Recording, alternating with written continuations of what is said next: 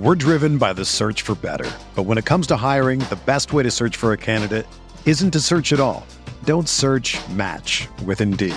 Indeed is your matching and hiring platform with over 350 million global monthly visitors, according to Indeed data, and a matching engine that helps you find quality candidates fast. Ditch the busy work. Use Indeed for scheduling, screening, and messaging so you can connect with candidates faster. Leveraging over 140 million qualifications and preferences every day, Indeed's matching engine is constantly learning from your preferences, so the more you use Indeed, the better it gets. Join more than 3.5 million businesses worldwide that use Indeed to hire great talent fast. And listeners of this show will get a $75 sponsored job credit to get your jobs more visibility at Indeed.com slash BlueWire. Just go to Indeed.com slash BlueWire right now and support our show by saying that you heard about Indeed on this podcast. That's Indeed.com slash BlueWire. Terms and conditions apply. Need to hire? You need Indeed. This podcast episode is brought to you by Coors Light. These days, everything is go, go, go. It's nonstop hustle all the time. Work, friends, family expect you to be on 24 7. Well, sometimes you just need to reach for a Coors Light because it's made to chill. Coors Light is cold lagered, cold filtered, and cold packaged. It's as crisp and refreshing as the Colorado Rockies. It is literally made to chill. Coors Light is the one I choose when I need to unwind. So when you want to hit reset, reach for the beer that's made to chill. Get Coors Light in the new look delivered straight to your door with Drizzly or Instacart. Celebrate responsibly. Coors Brewing Company, Golden, Colorado. The NBA is back. Where else can you get this type of drama? Where else does history hang from the rafters? Jaylen Brown throws it down. Where else is your own city home to your biggest rival? The battle of the lane is real, people. And 30 feet is still in range. Curry knocks it Where else can a city this loud be this slept on? Let's get it out. Where else is history still in the making? Oh, my goodness. Where else? The NBA, only here. Season begins December 22nd on ABC, ESPN, TNT, and NBA TV.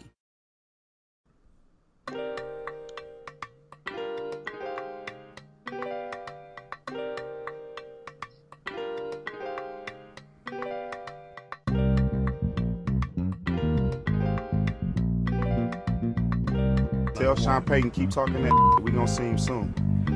You feel me?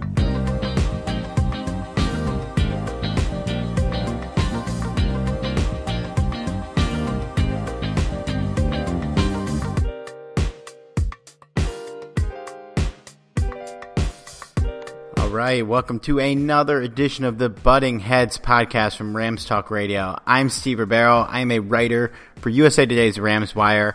Uh, it's the first off-season episode of Butting Heads, but no Johnny today. He is off the grid. He did not tell me where he's gone. With me is uh, my colleague from RotoBaller, Kev Mahserejian, which I think I got right last time. Uh, Kev's been on the show before. How you doing, Kev? I'm doing well. How about you? You keep hitting on my name, and I'm so proud. I love it. I love it. I'm I'm doing good. The last time you were here, I believe we did the post game show together for the Cleveland game, and we kind of talked about how even though we were three and zero, uh, it was a very shitty win against a bad team. And looking back on it, we unfortunately we were right. Uh, probably in, in most of the things we said on that podcast. Yeah, no, uh, it's really sad actually how right we were, and I, I hate it. Uh, we we saw it coming though. It felt like a house of cards that three and zero start, and it, that's exactly what it was. We ended up nine and seven, which is great and all. It's a you know over five hundred. We would have made the playoffs in the uh, NFC East, but sadly we weren't good enough, and it was pretty evident after that 55-40 blowout against Tampa at home. Yeah, it's it's weird because like and for our listeners i, I kind of said this on our roundtable podcast we did the other day but like this season is to me a for sure a failure. Uh, and a lot of people are saying like it'll be a learning experience like maybe it's not a total failure. Like yeah i hope it's a learning experience. You have to for everybody involved but uh, it's it's a failure because we went to the super bowl and didn't make the playoffs next year. But at the same time it definitely could have been worse you know? Like nine and seven is fine. You know, like in a vacuum, this is not that big of a deal. Um, had this happened after year one in McVay, I think it would have been a bummer, but I don't think it would have been full sail panic mode like a lot of people have been this year. But uh, I mean, all things considered, it, it's three straight winning seasons. This year's a failure, but uh, it, it to finish nine and seven, man, for all that we've been through over the years. Yeah, we're gonna bitch. Yeah, we're gonna complain about it, but it definitely could have gone worse. And at times this year, it felt like we were gonna end up worse. Absolutely. Uh, I think what was the low point? What was our absolute bottom bottom of the barrel? It had to be after the Ravens game, right? Eh, I think um, it's crazy because it was a long time ago, but I feel like the lowest point for me was the San Francisco game where we had 78 passing yards. Oh, uh, yeah, the first San Francisco game. Yeah. Second one actually got me hopeful. I was like, okay, maybe we're not that bad. Like we like we kept up with them in that second game. But yeah, that first one, it was so crazy because of how good we were on that first drive. It was just run, run, run, run, run. And we scored, and I was like, okay, maybe we have something going here. Maybe, you know, I shouldn't be all down on the dumps because coming off that Seattle game, you know, that that's a game we should have won. Yep. And I was hopeful. I was like, maybe I'm wrong about the Rams right now. Maybe it's just a slow start, you know, with how preseason is nowadays where all the starters don't play. Maybe it's just, you know, everybody's still kind of like getting their gears together. But yeah, no. I, I, I just think that 45 6 blowout is my lowest point on the season. Uh, that one, like, it it was rough, but it didn't bother me as much just because, like, the I knew the Ravens were that good. And if you're to get shelled like that by anybody, let it be them because they're they're the truth and uh, duds happen. Uh, at least have the dud in a game where even if you didn't have a dud, you might not win anyways. Uh, to me, I think it's my low points were San Francisco and and Dallas. Neither of us mentioned Dallas. That was oh. yeah, that that one was brutal. Uh, and P- Pittsburgh was pretty low too, but it's we were kind of hanging out of hope that we had a shot there. Um, those are my three games. A lot of people will agree with you on Baltimore, though. Uh, I know, I know. Derek uh, on our pod is def. They were fuming after that game. I was just kind of like, they're fucking good, man, and we just, I don't know. It was it was a lifeless performance. It sucked, but I I was just more wowed by how good Lamar Jackson was after that game. Uh, I mean, we literally, I don't think we had to stop the entire game. Even RG three came in. Yeah, no. Uh, for me, at least, I, I just see it as at home on primetime Monday night. You can't lose by 39 points. You, you just cannot flounder like that. You can't not put up double digit points.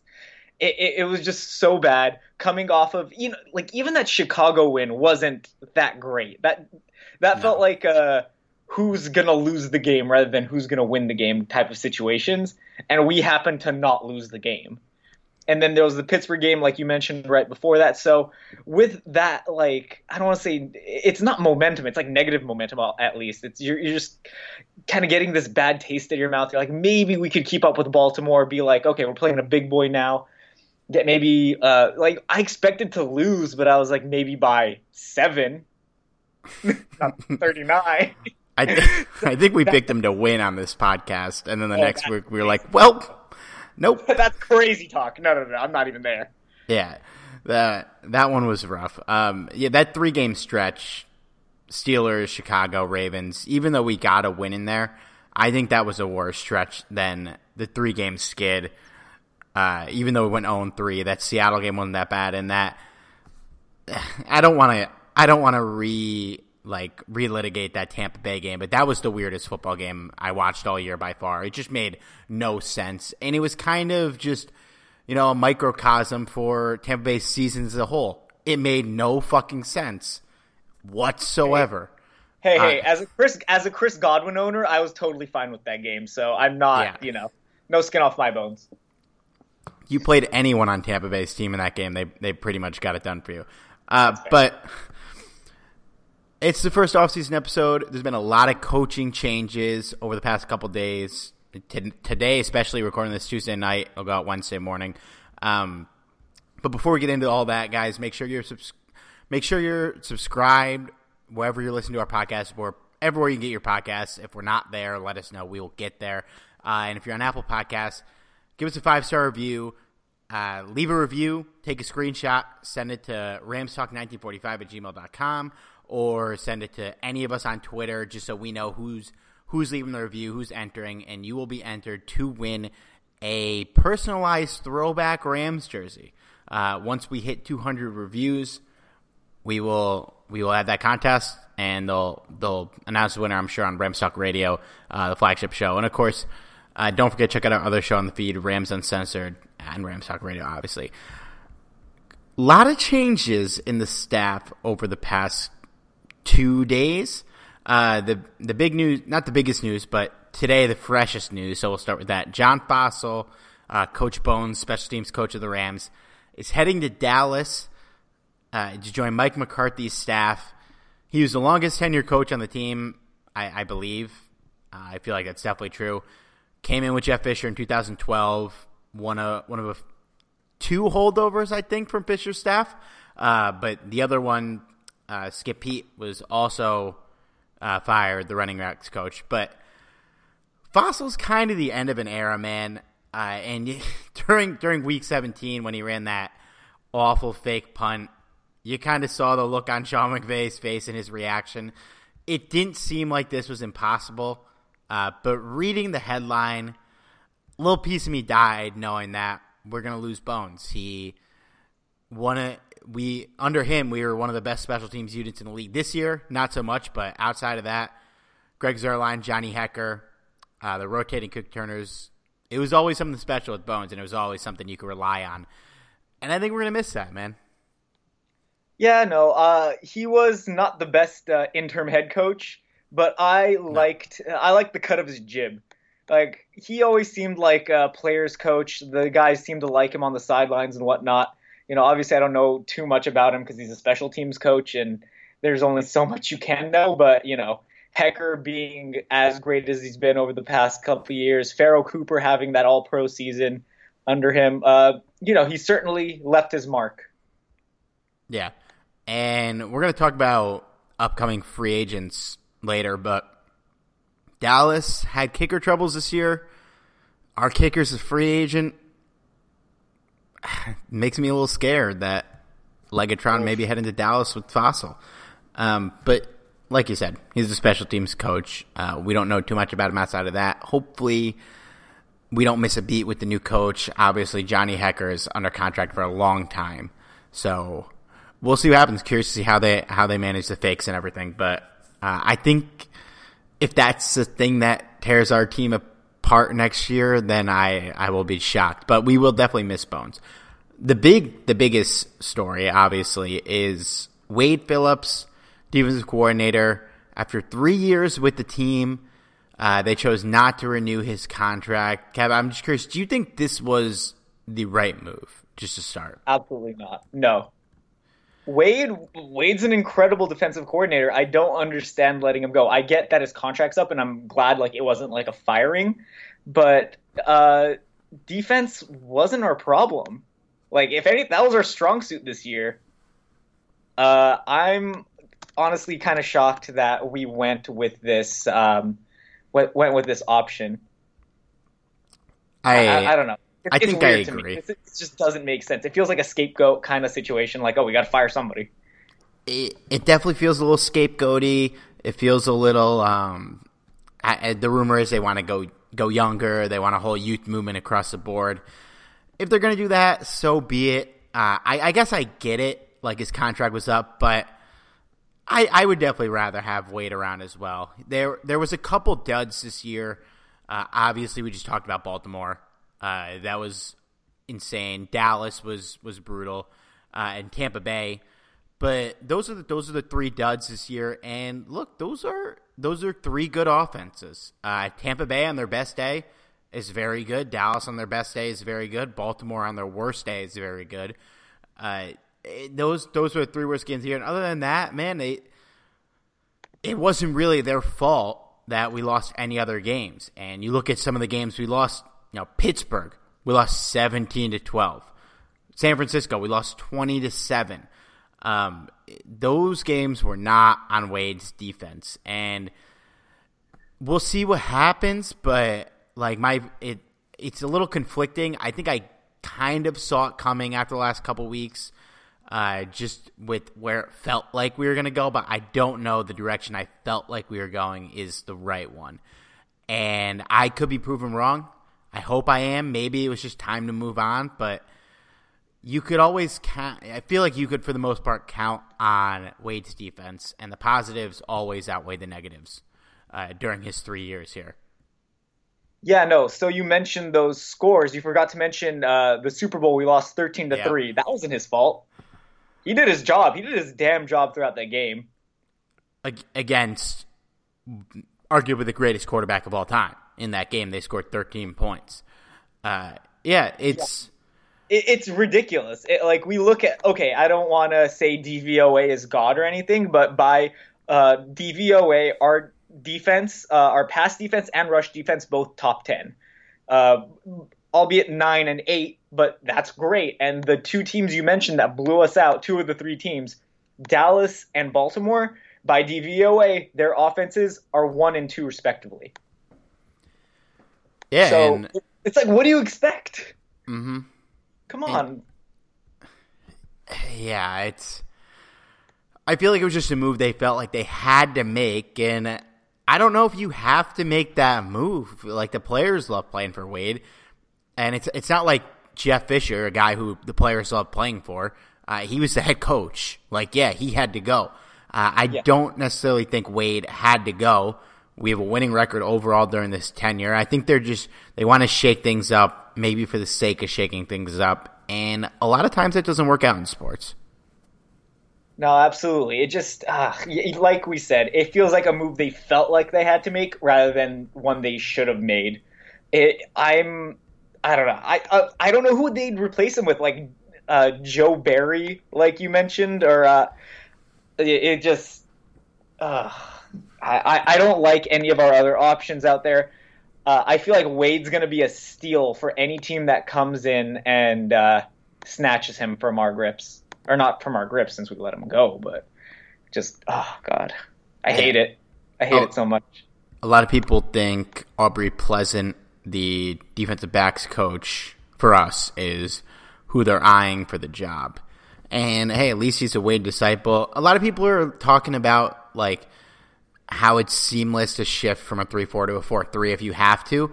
I think we we we noticed firsthand that it's not. Uh, obviously, when we switched, I think because Wade Phillips was riding the ship, we were fine for the most part. But uh, you look at the difference between 2016 and 2017.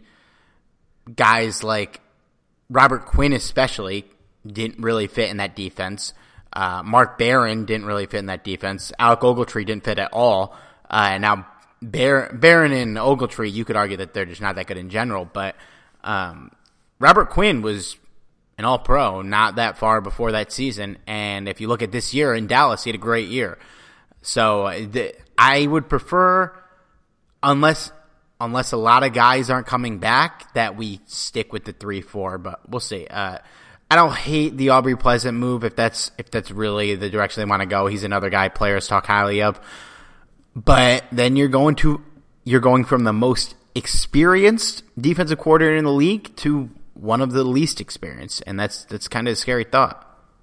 Yeah, I kind of like staying in house though. Kind of if he plans on keeping the sk- same scheme, because a lot of our guys are going to be sticking around, assuming uh, we keep Jalen Ramsey around. Uh, we have a, you know, a defense pretty much built for uh, like it's not really three four anymore. So much so as everybody just plays in nickel. Nickel is the base defense that everybody goes by. Three four right now is is the um, I don't know. It's ceremony. It, you're ceremoniously calling it that nowadays, wherein it's used maybe thirty percent of the time, whereas nickel is what's primary in al- almost across the league. So it really doesn't matter as long as um, you know, if we stay in house, everything's kind of going to remain the same regardless. And I'm kind of more happy with that than anything, just because why rock the boat if right. things are working? Yeah. Yeah, I I don't think you go with the new scheme. I don't think you go back to the four three unless you have a like surefire head head or defensive coordinator hire you can make. Um, yeah, I don't think there's anybody out there anyway. So just um, if this doesn't work out going into 2020, then maybe opt for a different uh, direction. But for now, just you know, stick with what we got. I'm with you. Uh, next, we we got to talk about the running backs coach because I know you got some takes about the running game this year. But uh, before we do, let's take a quick break.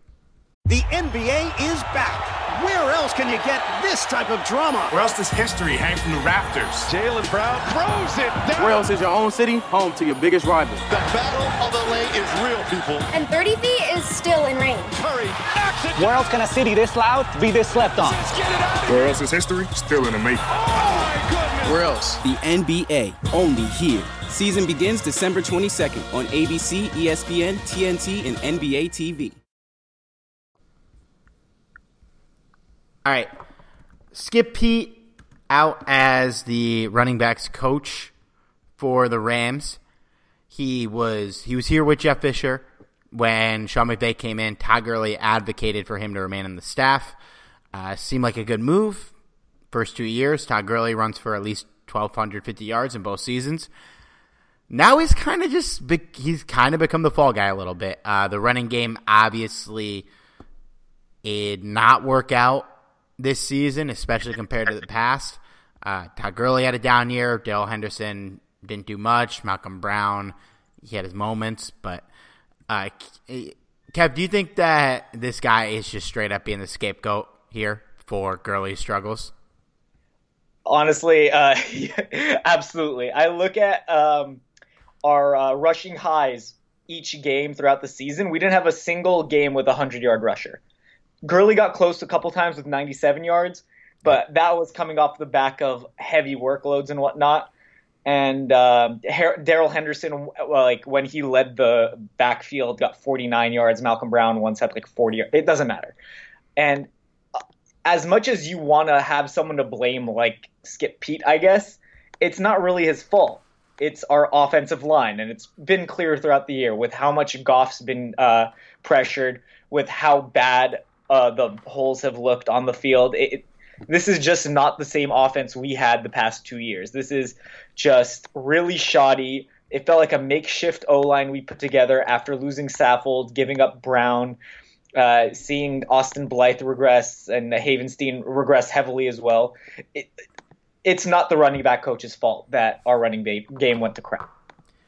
I'm glad you mentioned giving up Brown. I don't want to go into that, but we kind of gloss over the fact a lot that they had a starting guard caliber player last year, got suspended, lost his job, and they just gave him away. They just cut him uh, for no reason. We definitely could have used him at the beginning of this year, but yeah, it, if, if I get why they got rid of him, uh, you want to you want a clean slate in that backfield. It makes sense, but if somebody's going to sit there and honestly act like Skip Peete was the reason why we didn't have a running game this year. You are just delusional.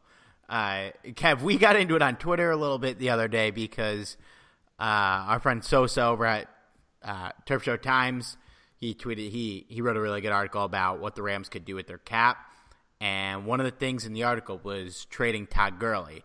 Now, he's got a huge contract, so you might think like trading him no brainer move, but in 2020 you're effectively only saving five million dollars, uh, and then you're eating 12 million of his 17 million behemoth contract.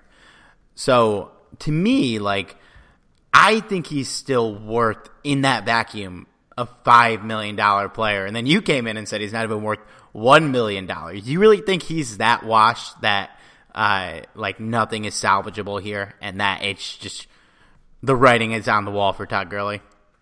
I mean, we've seen this historically with running backs. Once they go bad, they don't get good again. Like maybe there are historical outliers like Adrian Peterson, but he's arguably one of the greatest running backs of all time. Uh, it, it's very, very rare you see a running back get back to glory after hitting a low maybe they could get better. Maybe he could get better and be worth a little more than that one mil. But running backs are so replaceable that if you're not producing at an elite level, like let's say uh, Christian McCaffrey or uh, Dalvin Cook, your ass is grass. Like we don't really need you that bad. uh, Todd Gurley making so much money is a mistake. He shouldn't have been signed to that ridiculous contract. That was basically just, hey, you're kind of the face of the franchise. You were a first round pick. Uh, the fan base would go kind of crazy if we didn't re sign you.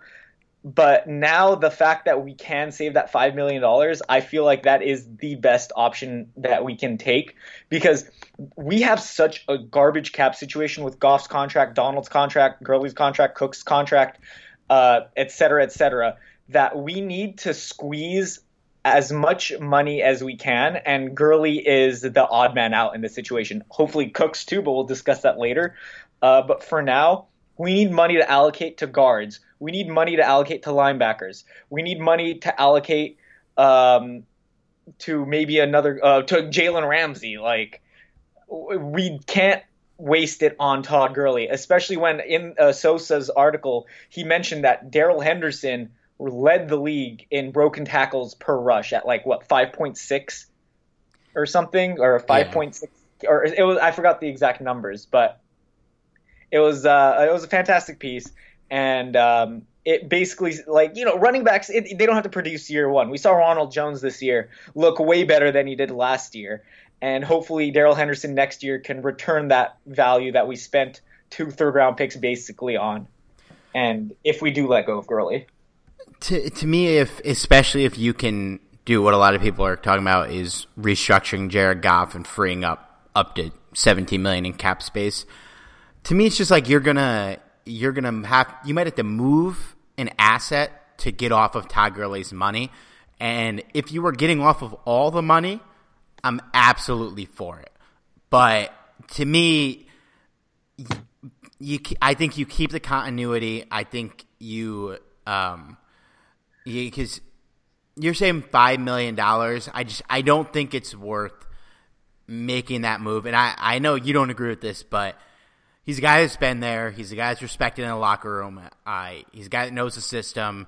He I don't think he was as bad in 2019 as you do. I also don't think he was as good as uh, there's this weird thing going on that people are acting like we need to give Todd show Todd Gurley the respect he deserves, like not blaming him at all for 2019. Look, he deserves a lot of blame.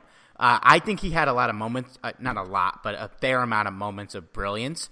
But you can't go out there and look and say this is just a straight up fluke year uh, because his this is his lowest rushing total of his career. Uh, he played one less game than he did in 20, 2016 when he had 885 yards. This year he had 857. But he still had less than that middle school offense here. He deserves blame here, but the contract is so crazy that you're only saving five mil. To me, I think you just try and run it back. You see what you have there. Uh, if you can clear the cap space with Goff, and look, if if he's still looking like this, you mix in more of Darrell Henderson than we did this year. And I, I think he's a good pass protector as well. I think that was something that got glossed over a lot this year, uh, is how much they had him blocking, which I don't think it's the full reason why his targets and yards were so down in the passing game, but it certainly was a big part because of how much he was being asked to block. He wasn't really running routes all the time. Um, so to me, I mean, like, oh, go ahead. Sorry, yeah, no. I mean, the reason he's not running routes as often is because he was terrible when he was p- catching the ball. He had this worst receiving year of his career. He was at 6.7 yards per reception. That's a full yard lower than that soft that garbage sophomore year he had, and half as much as his elite 2017 year where he had 12.3 yards per reception on 64 catches. This year had 31 catches on 49 targets. Like you you and I both saw how useless he was in the passing game all year. He looked like a plodding. He looked like LeGarrette Blunt out there in the passing game, at least. Rushing, it wasn't as bad as I'm kind of making it out to seem. But if you can't have your running back be versatile, they're almost useless nowadays. Yeah, um, yeah, I, I'm I'm with you there. He he did not look great in the passing game. He had a, he had quite a few drops from what I remember. Uh, and it's it's one of those things where like the Gurley defenders will be like, well, he had to block all the time. That's why he wasn't passing catches. No, That's it's partial- because he's catching passes at sixty three. He was catching sixty three percent of his catches, which is like ten percent lower than any other year he's had. Yeah, I think the I think it's a mix of both, and the fact that he was bad when they actually went to him gave them no incentive to not use him as an extra blocker, especially considering you have a running back who's not catching the ball well, and you have a line who's not protecting the quarterback well. Why wouldn't you use him in that regard? Uh, but he was good as, as, a pass protector, and I think um, I try to shout that out as much as I can because people do gloss over that a little bit because it's yeah. it's not something anyone really cares about. But uh, yeah, I, I've said my piece. If you could move his salary and we wouldn't carry that money, I would be fine attaching a pick or another asset to move it. But the fact that we'd be eating $12 million this season, even if we traded him, that's why I'm pretty strongly on I'd rather just keep him around. That's fair. Um, let's keep talking about the offseason. Rams have a lot of. Eh, you know what? Why don't Why don't we keep going on the contracts here while we're talking about it? We mentioned Brandin Cooks. I know you want to talk about this, whether or not they're going to trade him. Um, to me, I I don't know how you feel. I feel like he has maybe less trade value than Todd Gurley does. Um, a hard eh, disagree. Hard yeah. I'm actually looking at his. I didn't realize his out was next next year. I thought we had yeah. another year till it. No, okay. So he has a, an out that's one year before Gurley's, so you can get yeah. off the last uh, what is it, 48 million or so, 49 million of his contract, which runs from 21, 2021 to 2023. And uh, even though you'd have to pay him essentially $17 million this year, you're still getting a capable player. It's just as long as he doesn't get his head knocked on the ground, he's very good. He does his job, he stretches the field. He's still a great route runner and whatnot it's just he has to stay healthy. Like Gurley, Gurley, I don't think he'll ever be healthy again because he's dealing with arthritis. So it'll be much harder to deal his contract, especially with when the out is in 2021. And with Cooks, I don't want to say I feel like a snake oil peddler here, but it's like someone should buy in and take him off our hands because it would save us a good chunk of cap if he is uh, traded after 2021. There would be uh, $12 million in cap savings if we trade him after June 1st. So we'd have to wait until after June 1st this year to trade him, right? Yes, essentially. Uh, there'd be uh, $13 million in dead cap uh, for 2021 and 4 mil in dead cap for 2020, but there'd be 12 mil in cap savings. So if we were to postpone any sort of extensions, contracts, and whatnot, we could totally add in that 12 mil on top of, as you mentioned, the Goff restructure. We'd mm-hmm. have uh, we'd have opened up nearly 30 million dollars to work with. Yeah. So I feel like you got to have that trade in place before June 1st, but just for these reasons, you don't pull the trigger on it. Yeah. Literally. Exactly. And yeah. Okay. Because like when, whenever that comes up, I always think of like why you can't, you're not going to trade Brandin Cooks in June. Like that's got to be in place. So, um, yeah, I didn't. I actually didn't realize that his out was this year. I thought his was also next year. So I guess that is a tradable deal. And to me, um, no, we played games without him this year. When he was on the field, we didn't look to him much. Uh, he wasn't great, but I agree. I'm I'm still a believer in him. Uh, to me, if you can move him, you move him to clear up that cap space because of how much you're able to free up.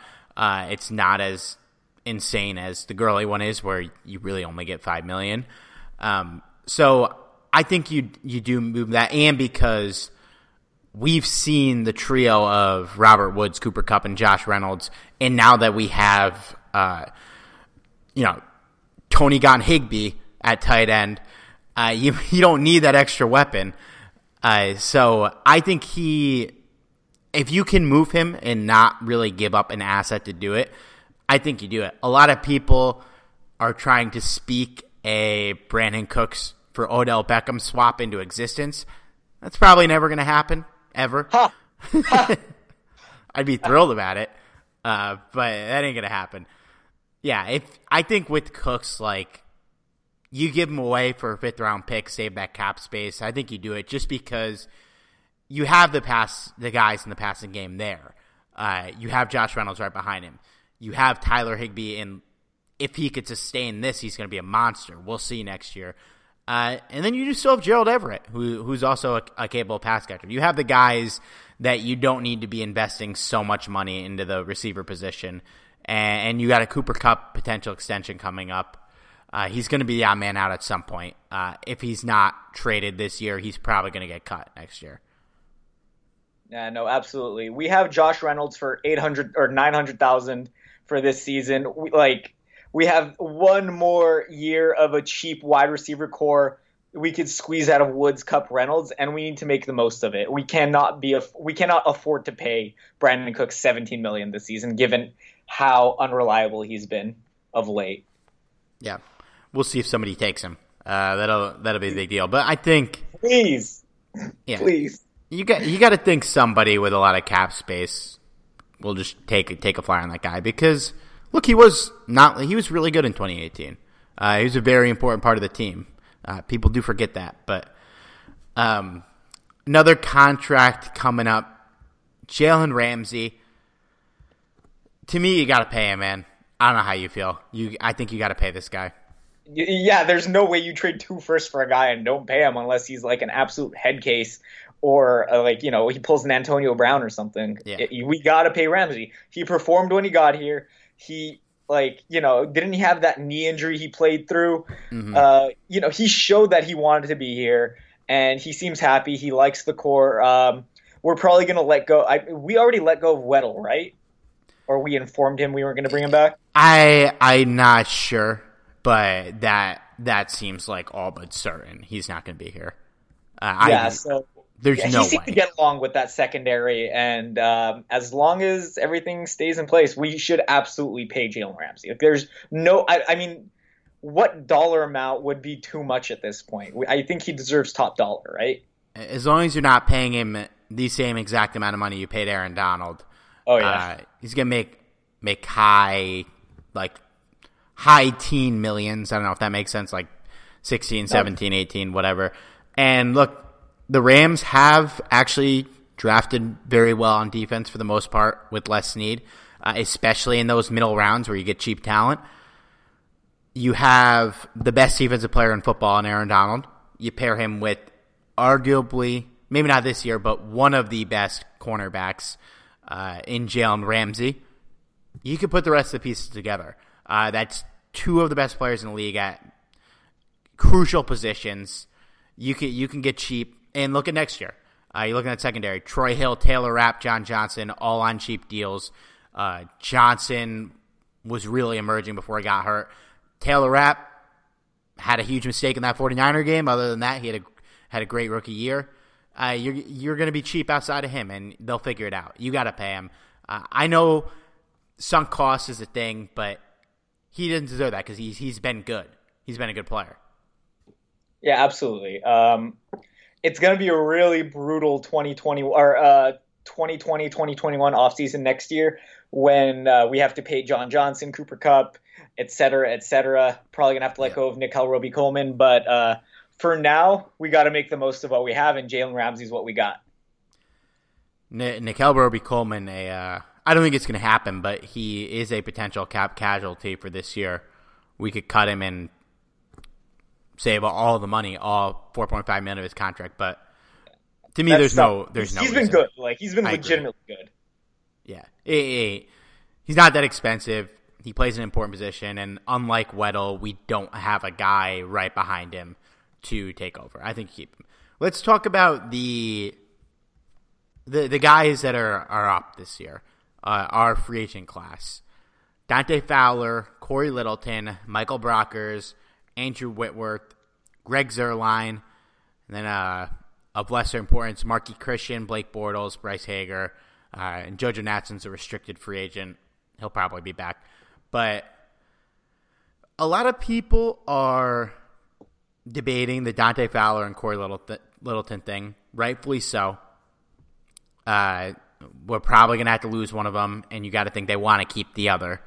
Uh, but the other guys are kind of getting glossed over. Michael Brockers, he's been huge for us for almost a decade. Uh, Andrew Whitworth, that's like a, a, whole different situation. He might retire. He might take a discount. Who knows? Uh, and then Greg Zuerlein, who's been our kicker for last seven seasons. I mentioned earlier, I might he might he might follow uh, John Fassel over to Dallas. Out of these five guys, I'd say we talk about them. And we don't have to talk about Zuerlein. Out of Fowler, Littleton, Brockers, Whitworth, who do you see back here next year, and who would you want if you could like have your pick a litter? Would you want like what? Which of these guys would you want to stay here? As much as I like Dante Fowler, uh, like I like the way he plays. I think he's aesthetically pleasing to watch. The most impactful is probably Cory Littleton and uh, it, it's hard to make up what he does in uh, coverage in the middle of the field and whatnot. So uh, yeah, it, it, has to be Cory because Dante's a pretty good pass rusher, but he's kind of shoddy in run defense at times. He gets beat up. We lo- like you lose sight of him at times. He's not dominant, and he's gonna kind of command a contract that might be a little pricier than he deserves just because of his name, because because he's a top three pick in the past, and he has played well, but not well enough to overpay.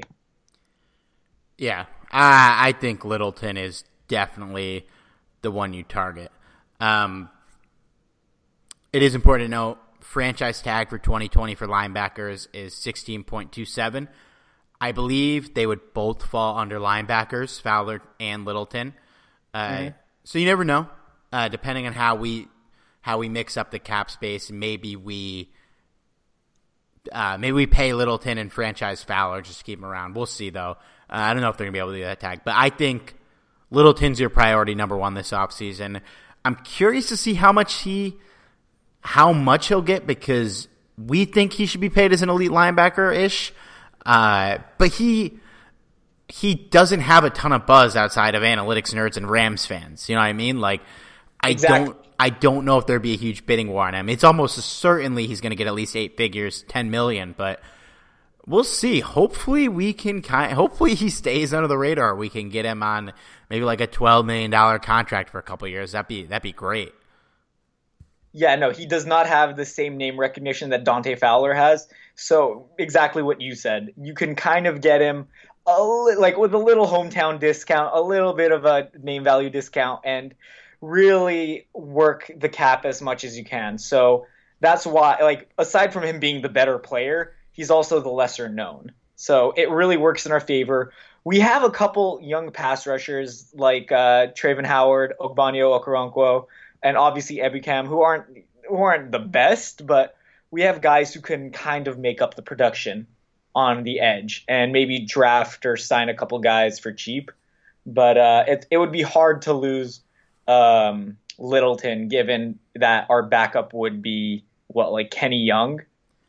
Yeah, yeah, I think it is Kenny Young. Uh, Bryce Hager. Well, no, he's a free agent. I guess it's yeah, really it's Micah Kiser and Kenny Young, right? I don't uh, hate Kaiser, but yeah. he, like I wouldn't want him as my top linebacker option. Yeah, I agree.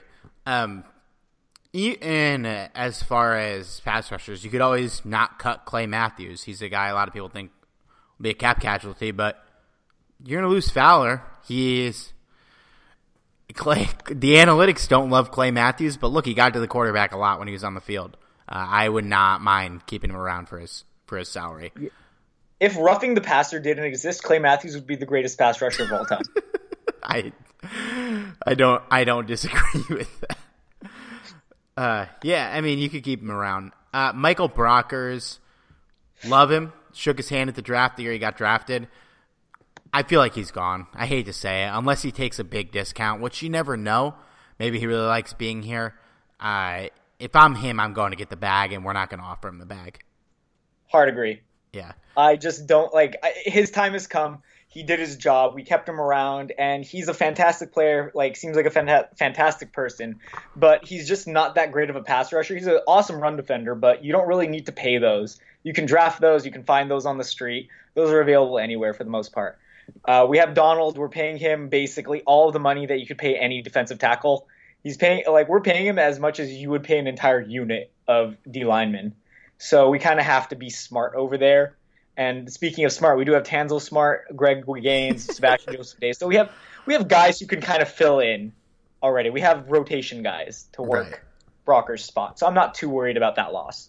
If if anything, uh, if free agency doesn't go the way you want it to go, maybe you give him a one year deal for 10, 10 or so million uh, to keep him around another year. But I don't see them giving him long term money uh, or much money at all. And I, I think he's earned earned a nice payday. He's already gotten a nice payday, but I think he's earned another one if he wants it. Uh, but if he if he wants it to stay here for for a, a team discount, I'm sure they love it. Uh, he played a lot better this year than he did with Suh last year.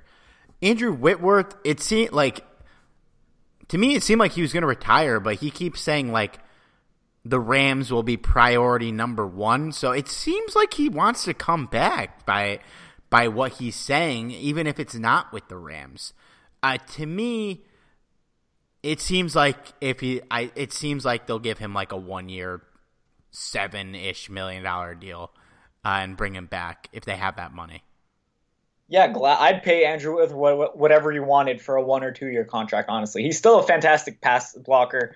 Uh, he was literally our only above average uh, offensive lineman this year, and protecting Goff's blind side is probably the most important job in the NFL. Yeah, and he, I think he, he was our best lineman, but even he was bad during those dark weeks where we were really fucking bad. Uh, but once the line kind of settled out in the second half of the season, I think he played a lot better, and I, I would be fine with him coming back on a one or two year deal, even if it's a slight overpay for his age. Uh, he can still get it done, uh, and he's 38. I feel like I feel like he's got one more year if he comes back, uh, which it, it, does seem like he's gonna. Um, other guys, Greg Greg Zuerlein, we talked about a little bit, but Marqui Christian, Blake Bortles. Uh, maybe you get Christian back at a vet minimum if he's up there. you think Bortles comes back? I have no idea what the market for Blake Bortles is going to be. I I love Blake Bortles. Uh, I'm a big uh, The Good Place fan, so uh, there you go. I'd love to yell Bortles as much as I, I could if I were at the game, but for the most part, uh, I don't want to pay Bortles whatever he would command because he'd get like a decent backup quarterback salary, and that's really not worth it to us. We should be really just focusing on John Wolford and whatever quarterback we draft or sign off the street. So yeah, no, uh, I'm gonna miss uh, old Blake, but yeah, that, you can't really do much there. I'd be fine giving him like three million if that's what it uh, took. Uh, even that's too much, honestly. Like you're, if we don't have not that Goff is that great, but like if we're not starting Goff, we might as well just be tanking. And even, like Bortles might help with that, but we we, yeah. we shouldn't be bothering to quarterback position at all outside of Goff. Well, look, I mean, I'm six mil. Come on, like we can't pay anyone else. I'm thinking out of the lens that we will be back to hopefully being a, a playoff contender next year, and to me, I'm still scarred from the backup quarterbacks of the past. I like having a backup that if Goff were to go down, I don't feel like our playoff chances are eviscerated. I think Bortles is good enough to do that. I was really hyped when we got him last year. Um, we are strapped for cash, so you might be right that three million would be a little too much, but uh, I would personally be fine with it because I think your quarterback goes down, you got to have a backup plan there, and uh, maybe maybe Wolford can do it. A lot of people love him. A lot of people on Rams Twitter, uh, especially Sosa over there, fucking love that dude.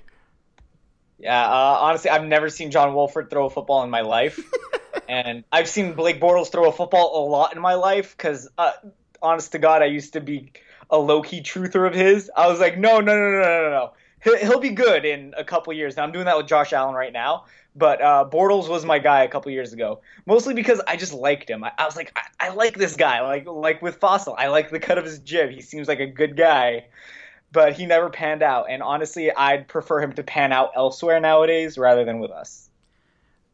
I I think Bortles is exactly what you want a backup quarterback. Uh, has won games. Like if he comes in, you you know there's a chance that you'll win. You know, I mean, it's not like Sean Mannion trotting out there. Uh, oh, he's God. the guy that is not consistent enough, nearly or really even when he's at his best, all that good enough to be an every week starter. But he, he he's fun. We all like him, and he's not that bad. Uh, when you have a backup quarterback, you just want him to be not that bad. Really, that's the best you could hope for, unless you have like Teddy Bridgewater over there. Um, speaking of Teddy Bridgewater, we we got you guys. Anyone who follows me on Twitter, you know we couldn't end this podcast without talking about the Saints. Uh, a debacle of the highest order. Eight point favorites, the first thirteen and three team ever to lose in the wild card round. The New Orleans Saints once again uh, lose in a heartbreaking last play fashion, and once again are blaming it on the referees. Uh, I have been soaking in this all week. I honestly like this. I enjoyed this more than the Patriots losing. Uh, it was incredible. And let, let me, Kev, let me give it a slightly, or not a fully serious take about Sean Payton. Uh, if you've read my Twitter, you read my. I have read Twitter plenty.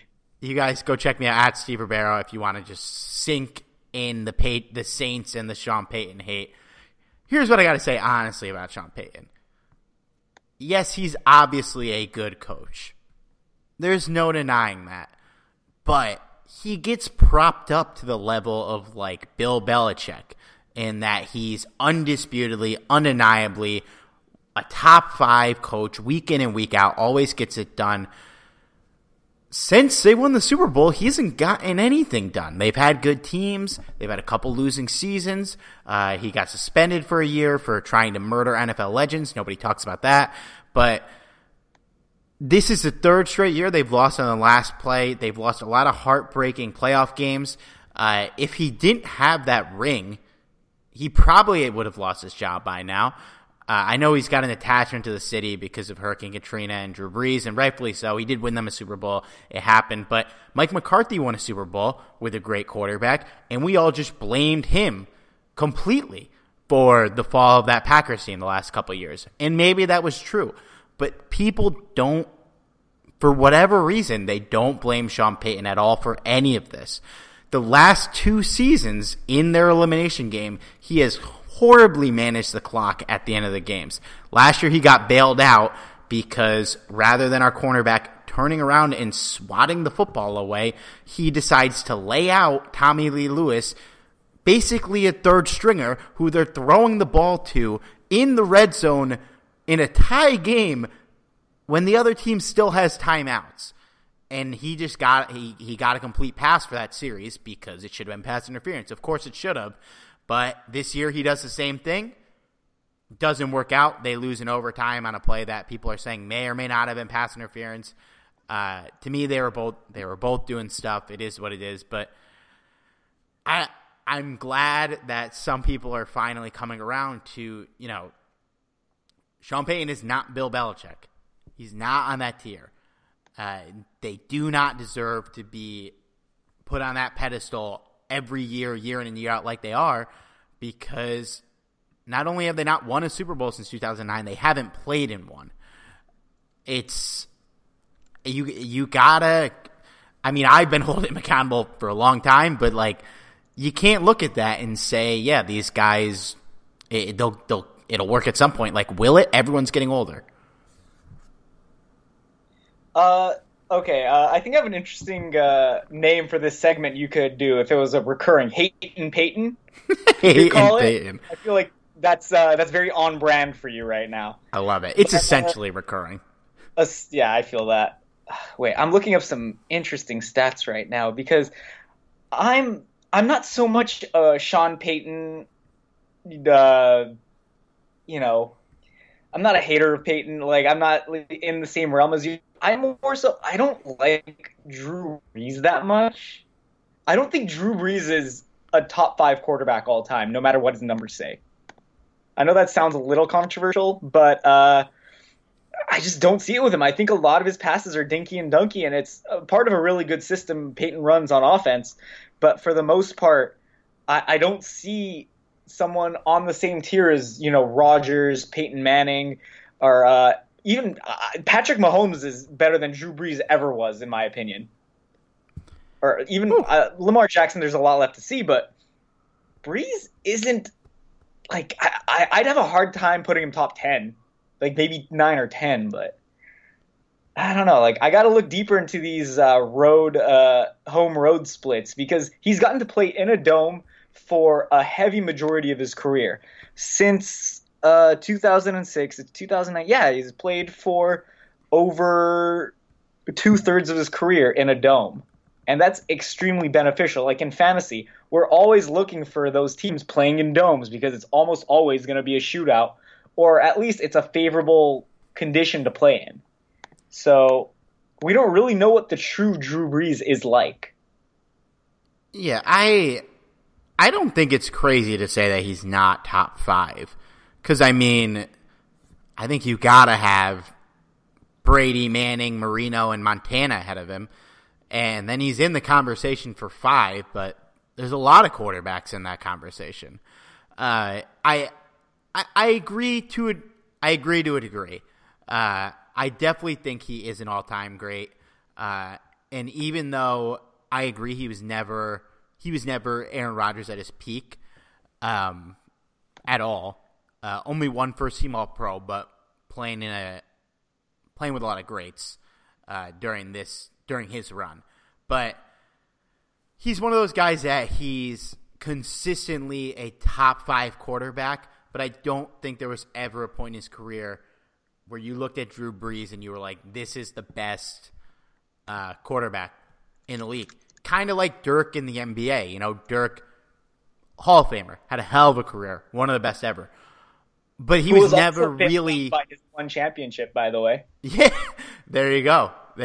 Very similar. And Dirk was never like you never looked at Dirk and said, "This is the guy. This is the best player in the NBA." Maybe he stood on top of that mountain after he won the finals, just because he was better than LeBron in that series. But he wasn't Kobe. He wasn't LeBron. He wasn't Tim Duncan.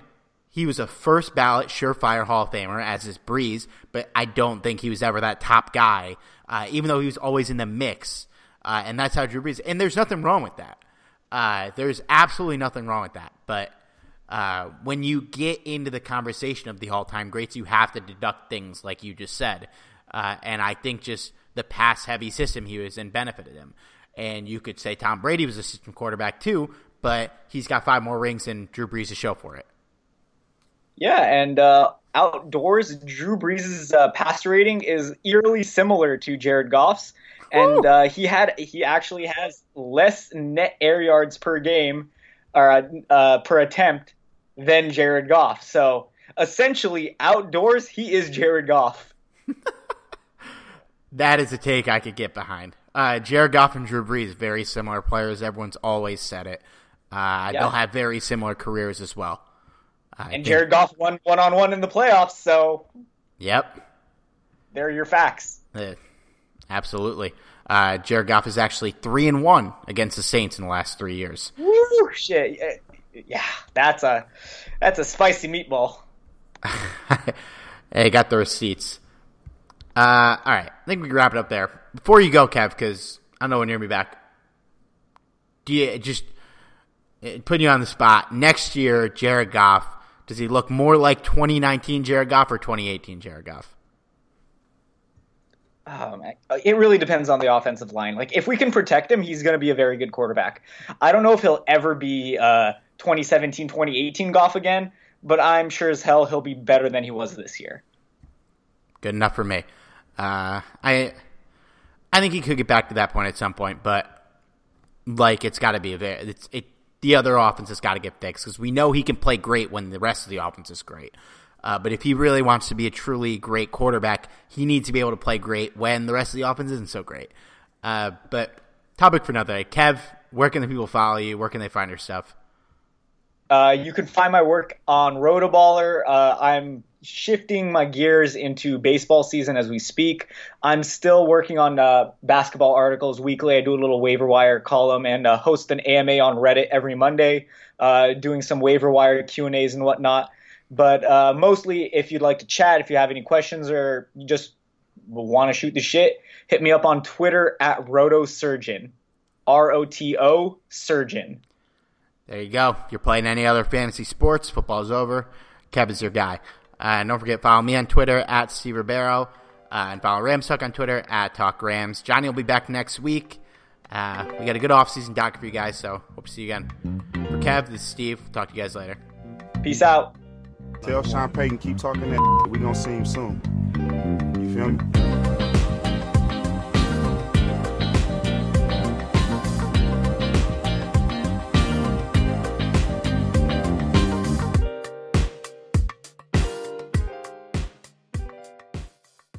Can't control what's outside your home, but you can control what comes in. Because Clorox disinfecting wipes kill 99.9% of viruses and bacteria, including COVID 19 virus, when used as directed on hard, non porous surfaces. So whether it's from dirty doorknobs, dirty shoes, or something else, outside germs won't stand a chance. When it counts, trust Clorox. Kill Pseudomonas, Salmonella, and influenza virus type A2. Kill SARS CoV 2 on hard, non porous surfaces. Use as directed.